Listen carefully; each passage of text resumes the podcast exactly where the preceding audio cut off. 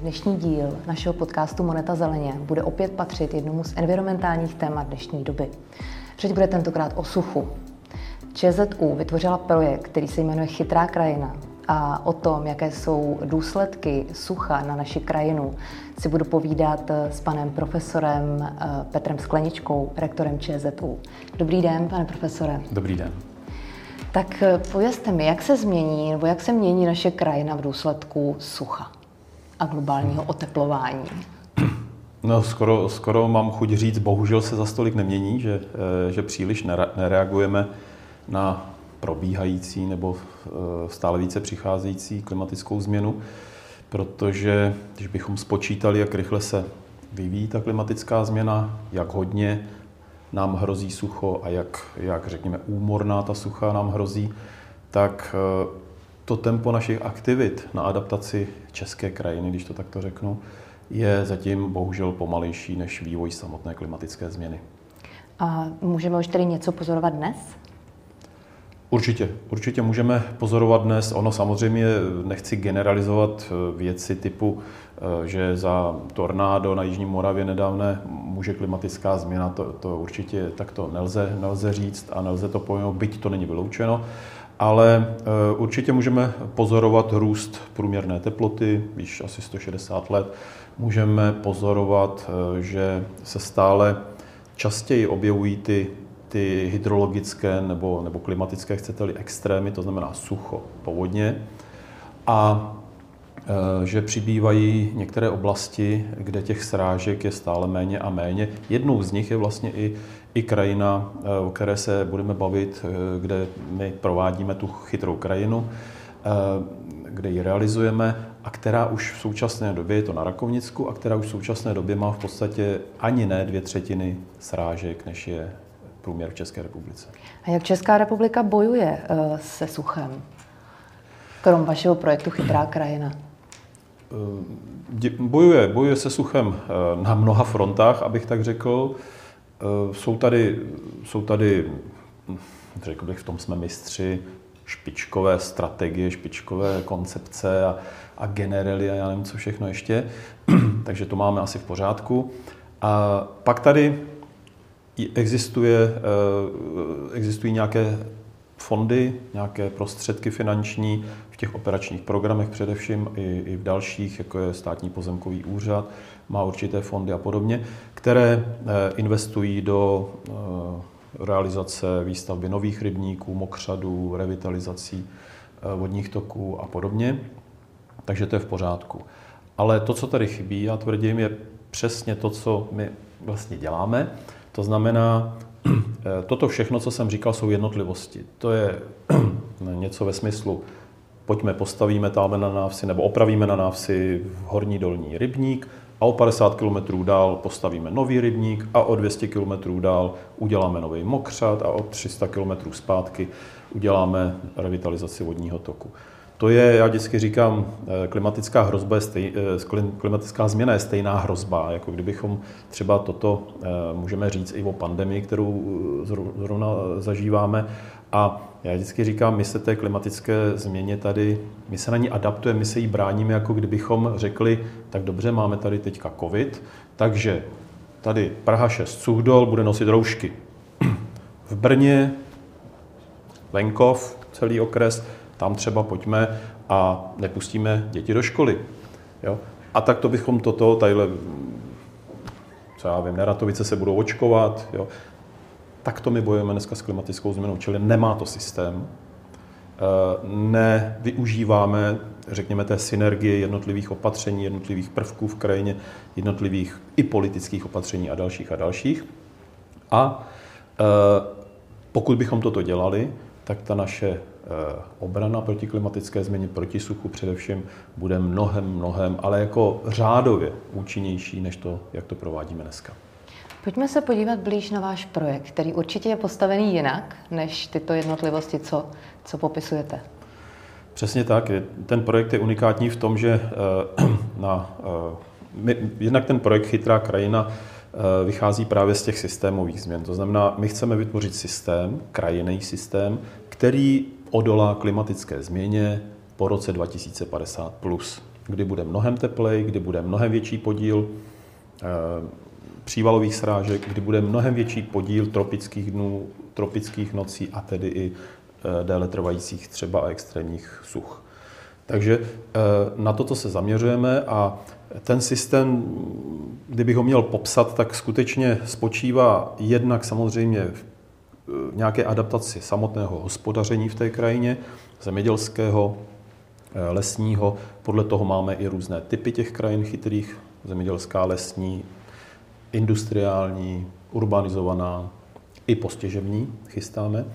A snažíme se ten systém eh, navrhnout a taky důležité zrealizovat, a to je hodně drahé, eh, zrealizovat tak, abychom mohli monitorovat ty změny, abychom ve výsledku dokázali říct, ano, tak než jsme tady adaptovali tu krajinu tímto způsobem, tak tady byly eh, tyto charakteristiky klimatické, tak toto probíhalo. Eh, po, po té, co jsme realizovali tu chytrou krajinu, tak se to změnilo, účinnost je takováto a stálo nás to tolik peněz. Toto jsou vlastně pilotní projekty, které by měly, na, na základě nich by se pak mělo stavět a generalizované závěry z těchto projektů by se měly dát do rukou projektantů, úřadům a tak dále. A řeklo by se tak a takto, tímto způsobem eh, adaptujte další a další krajiny tohoto typu třeba. Celý váš projekt Chytrá krajina je na Rakovnicku, jak jste zmínil, nebo je i víc dalších lokalit? Je více, eh, přibývají ty, ty lokality. Na Rakovnicku eh, takzvaná Amálie, lokalita Amálie, je nejvíc vidět, protože jsme ho začali jako první, je to zemědělská krajina, je to 500 hektarů, taková zemědělská enkláva uprostřed křivokládských lesů, jak už jsem říkal, s velkým přísuškem, přibližně 60 srážek. 2018, eh, abych jenom uvedl příklad, 2018, kdy bylo eh, extrémní sucho dlouhodobé přes léto, taková ukázka toho, co nás asi čeká do budoucna mnohem častěji, tak tam spadlo jenom 250, myslím, že 225 mm srážek za celý rok. Průměr v republice je řekněme 650. Mm-hmm. 700 možná. A takže s tím se velmi špatně hospodaří e, s touto vodou, ale problém je, že my s ní vlastně v české krajině nehospodaříme my, když nám, eh, jak jsem říkal, ty nůžky se budou otevírat a i kdyby nám, i kdyby nám neubývaly srážky, tak oni nám vždycky spadnou ve větších a větších přívalech. Tomu eh, třeba říkají Izraelci, protože tam umějí hospodařit s vodou a eh, váží si i té vody, která spadne v tom přívalu, tak tomu říkají anglicky storm water harvesting, čili jako sklízení přívalové vody, jo, bouřkové doslova vody. A a toto my přesně se musíme naučit. My si nemůžeme dovolit, aby do budoucna, eh, když přijde příval, aby nám ta voda bez užitku utekla, odtekla z té krajiny. My ji tam musíme akumulovat, zachytit, akumulovat a e, abychom ji mohli využívat formou třeba závlah a podobně e, v těch obdobích sucha. Jak ta myšlenka té chytré krajiny vznikla? Inspirovali jste se právě v těchto zemích, jako je Izrael? Nebo Přesně tak. Je to tak? Přesně tak. Že Určitě. To... My, eh, my jsme se, inspirovali jsme se nejenom v Izraeli, inspirovali jsme se vůbec postupujícím suchem, inspirovali jsme se na jihu Itálie, tam když se, eh, já vždycky říkám mým studentům, jděte se tam podívat, ale ne do, do hotelového komplexu all inclusive, ale jděte se tam podívat eh, kousek od moře, třeba do Španělska, uvidíte šedou, šedou suchou vyprahlou krajinu a v ní maximálně eh, zavlažované plochy jsou, řekněme, zelené. Eh, my máme jednu obrovskou výhodu, jak proti Španělům, Italům, Řekům a tak dále, a na tož proti třeba Izraelcům. My tady té vody ještě pořád máme dost.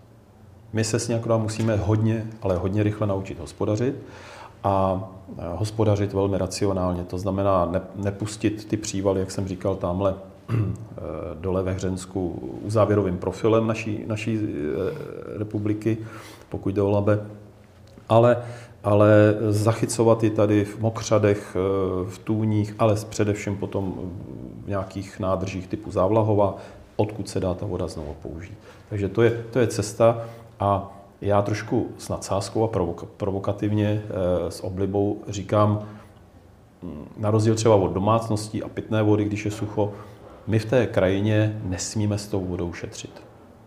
My ji musíme točit takzvaně, protože voda zatím jí máme dost.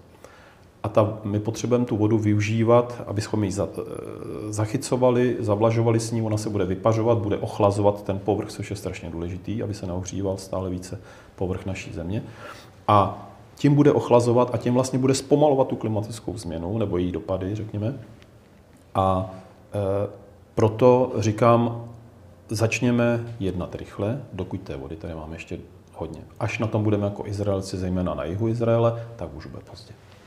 Můžeme mluvit už o konkrétních výsledcích třeba toho projektu Amálie, eh, které vidíte? Jak dlouho vlastně Amálie vzni- kdy vznikla? No právě Amálie běží třetím rokem, nebo dokončuje třetí rok, eh, protože eh, tady dlouho, dlouho skutečně jsme nedokázali sehnat prostředky na zahájení tohoto výzkumu, byť, byť je unikátní i ve světovém měřítku. A v tuto chvíli samozřejmě, co, co dokážete po třech letech. My jsme, myslím si, na Amálii dokázali poměrně dost. Eh, to, co, to, co se dá okamžitě realizovat, to znamená změna způsobu hospodaření, některé protierozní prvky, Eh, zatravnění nějakých pásů, biopásy a tak dále, které zase mají vliv nejenom na vodu, ale i na biodiverzitu. To je, to je taky důležitý efekt té chytré krajiny. Eh, takže to, to se samozřejmě všechno rozjelo okamžitě. Okamžitě jsme rozjeli eh, projektování Eh, vodních nádrží, menších i větších, eh, tak, abychom zachytili tu vodu. Takže ty menší, protože na ně není potřeba tak přísné stavební povolení a tak dále, a jenom ohlášení, takže ty už tam jsou zrealizované. Ty velké, tam už dva roky to je na úřadech leží, abychom, abychom to, ale, ale vypadá to, že ještě do konce roku možná už eh, začneme budovat tu největší závlahovou nádrž, která tam bude, která bude zavlažovat velkou část té 500 hektarové enklávy. Takže eh, je tam celá řada dalších opatření, eh, budujeme tam, to je další velký problém v České republice, protože více než třetina zemědělské půdy je odvodněna systematickou drenáží a to v podstatě, když zaprší, tak my, my, my nutíme tu vodu, aby tekla ještě rychleji, než, než by musela. Takže my tam i jako ukazujeme a máme tam nějaké tři způsoby, co dělat s tou drenáží, abychom tu vodu zpomalili, když prší, anebo dokonce v některých případech, abychom využili tu drenáž a dokázali pod, pod eh, kořeny plodin zemědělských dostat tu vodu zase ze spoda a zavlažovat v době, kdy je, kdy je sucho eh, tímto způsobem, čemu se říká regulační drenáž. A, a další a další věci, eh, toto už tam běží, jsou tam zatím některé ukázky a mm, budeme to finalizovat. Já myslím, že tak za tři, čtyři roky, když všechno půjde dobře, tak bychom se mohli dočkat toho definitivního výsledku. V tuto chvíli s, izraelskou, eh, s izraelskými kolegy a firmami eh, plánujeme velmi sofistikované a moderní závlahy, různé typy, zase pro různé lokality tam, eh, protože v závlahách Česká republika neskutečně zaspala, 30 let se vůbec v závlahách nic nedělo a my teď tak jako pokukujeme po světě, co se děje v závlahách. Jinak si myslím, že ten krok jako držíme, ale ty závlahy nám skutečně utekly, takže jsme si sem přizvali naše eh, izraelské kolegy. Já se domnívám, že tak za 3-4 roky budeme schopni začít vyhodnocovat ten efekt celého toho systému. My zatím vyhodnocujeme systém eh, nebo jednotlivé prvky, jaký mají efekt, ale tam je důležitá, jak jsem už podotknul, ta synergie těch, těch prvků, to znamená, že oni vlastně násobí jeden druhému ten efekt a tam doufáme, že, že pak poměr cena výkon výrazně, výrazně jako se zlepší a, protože samozřejmě, jak říkám, je to případová studie, je to pilotní projekt a chceme, aby na základě toho se e, generalizovaly ty, e, ty zásady pro tvorbu adaptovaných krajin v celé České republice. To znamená, můžeme to vidět jako takovou laboratoř?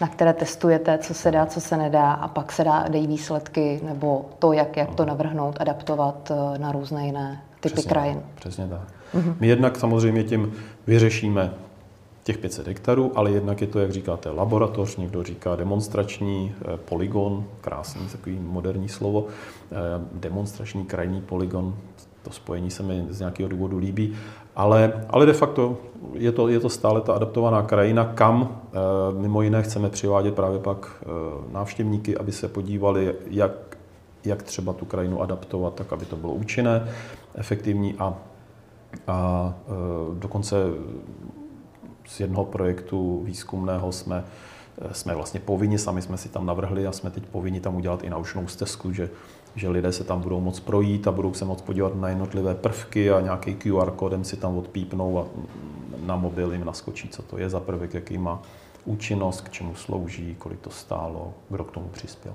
Tak to se těším, až se tam budu moc jít podívat. A chci se zeptat, můžu něco z toho, co jste, na co jste přišli, uplatnit třeba ve své, na své zahradě, na svém malém pozemku? V malém určitě, ano, v malém určitě, protože ty principy zůstávají stejné.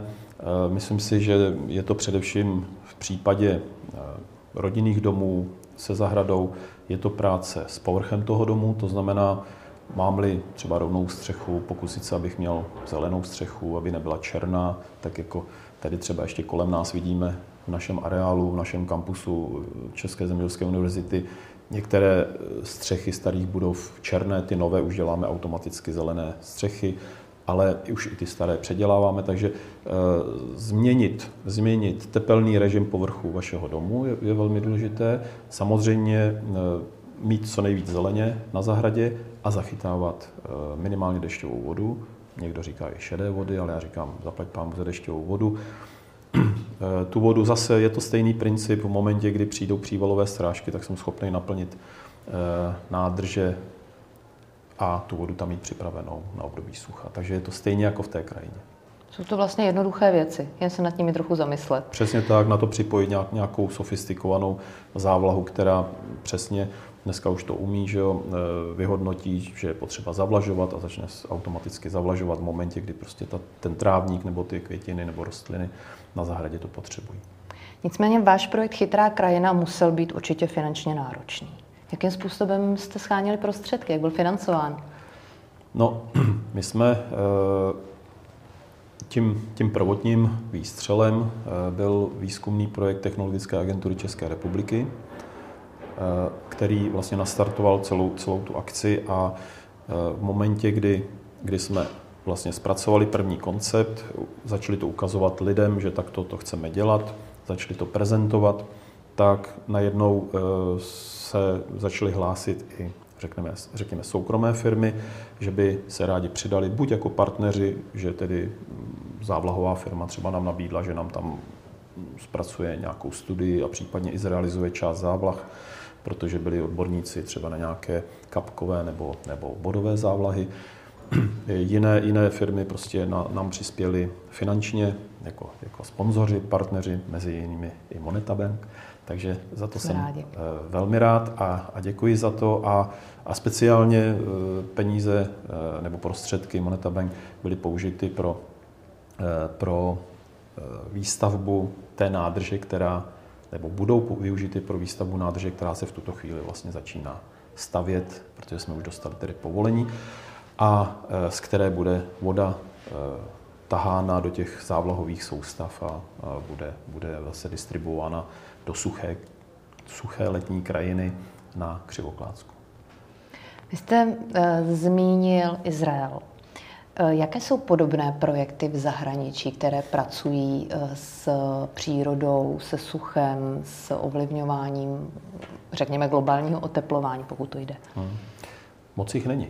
Je jich, uh-huh. je jich málo a když, tak jsou relativně malé. Dá se říct, že právě kolegové, kteří s námi spolupracují tady z Izraele, jsou kolegové z Volcany Center, to je největší zemědělský výzkumný ústav v Izraeli a, a skutečně špičkový tak oni byli úplně nadšení eh, právě třeba z této jedné lokality Amálie, tím spíš, když jsme jim ukázali, jaké budou ty, ty další lokality eh, v lese nebo, nebo ve městech. Ale tady byli nadšení, protože říkali 500 hektarů, to se nám ani nezdá, my máme 30 hektarů eh, jako pokusnou plochu a tam samozřejmě nemůžete provádět ta systémová opatření, tam nemůžete vyhodnotit celý systém, a to my tady na těch 500 hektarech už velmi dobře můžeme, protože to už, řekněme, je jakýsi krajný systém, kde kde se tyto věci dají modelovat a i realizovat. A, takže Izrael je v tomto pokrokový ještě, ještě někde? Určitě mezi, mezi světové špičky patří Holanděni, uh-huh. patří, patří Němci tradičně a další. Ale já musím neskromně říct, že v momentě, kdy to dotáhneme do konce, v momentě, kdy se dodělá e, naše chytrá krajina Amálie, tak bude nejlepší a jedinečná v celém světě. To se na to moc těšíme. Eh, když bych se posunula zpátky k tomu obecnému mm, přístupu, jak podle vás bude vypadat krajina za, řekněme, 20 let, když bychom nic nepodnikli? Bude strašně záležet na, na, na, na té rychlosti, jak se bude klimatická změna vyvíjet. Hmm Mohli jsme, mohli jsme zažít, já říkám naštěstí možná, naštěstí jsme mohli zažít ty ukázky 2015-2018, kdy jsme si mohli vyzkoušet, jak se nelehce, nekomfortně bude žít v takové krajině, která nebude adaptovaná, která nebude zvládat klimatickou změnu, eh, kdy, kdy prostě všechny domy budou muset být klimatizovány, eh, kdy eh, výnosy zemědělských plodin budou klesat, odhady jsou, že budou klesat až o třetinu, takže samozřejmě na, na pořadu dne bude, budou debaty o bezpečnosti, potravinové bezpečnosti, soběstačnosti České republiky a tak dále a tak dále. A my znova, znova vlastně říkám, chceme-li nebo chceli se kdokoliv podívat, co bude, když se nebudeme té klimatické změně, tou adaptací bránit, tak nechť se jde podívat do Řecka, do Španělska, do Portugalska, do těch, do těch zemědělských oblastí, kde se stále více přestává hospodařit, protože voda chybí. A speciálně třeba v Řecku eh, se přechází na, na fabriky, na, na na jiné aktivity, které prostě nahrazují ty zemědělské eh, aktivity, protože zkrátka ty už tam jsou neudržitelné. Takže eh, my tím vlastně, o čem tady hovořím, musíme zabránit, aby ta linie dezertifikační postupovala stále více na sever v té Evropě. Tak doufáme, že se to podaří. Pane profesore, mám pro vás poslední otázku. Kdybyste mohl změnit jeden jediný zvyk nebo zákon, který by pomohl v boji proti suchu, co by to bylo? No, to není jednoduchá otázka. To není jednoduchá otázka. Já bych asi v tuto chvíli bych dramaticky zjednodušil výstavbu vodních prvků, vodních děl typu nádrže, a tak dále. Samozřejmě byl bych opatrnější u velkých přehradních nádrží, to je, to, to, to je velký zásah do krajiny, ale i, ani těm bych se nebránil. Ale obecně, a musím říct, že třeba i současné ministerstvo zemědělství, pan minister Toman, touto cestou šli a vodní nádrže do dvou hektarů eh, v současné době eh, zjednodušili jejich realizaci, jejich výstavbu, ale já bych s dovolením šel ještě dál a skutečně bych se pokusil, aby, aby to bylo co nejjednodušší, a e, daňově bych to postavil tak, aby se to těm zemědělcům, lesníkům, majitelům pozemku a tak dále, aby se to vyplácelo. Abychom, já, já s nadsázkou zase říkám, abychom udělali z majitelů vodních prvků v krajině rentiéry. Tak to bylo hezké slovo na závěr. Já moc děkuji za povídání, přeju vám úspěchy e, s vaším projektem Chytrá krajina a doufám, že se neslyšíme a nevidíme naposledy. Děkuji. Já taky moc děkuji. Tak to bylo pro dnešek vše.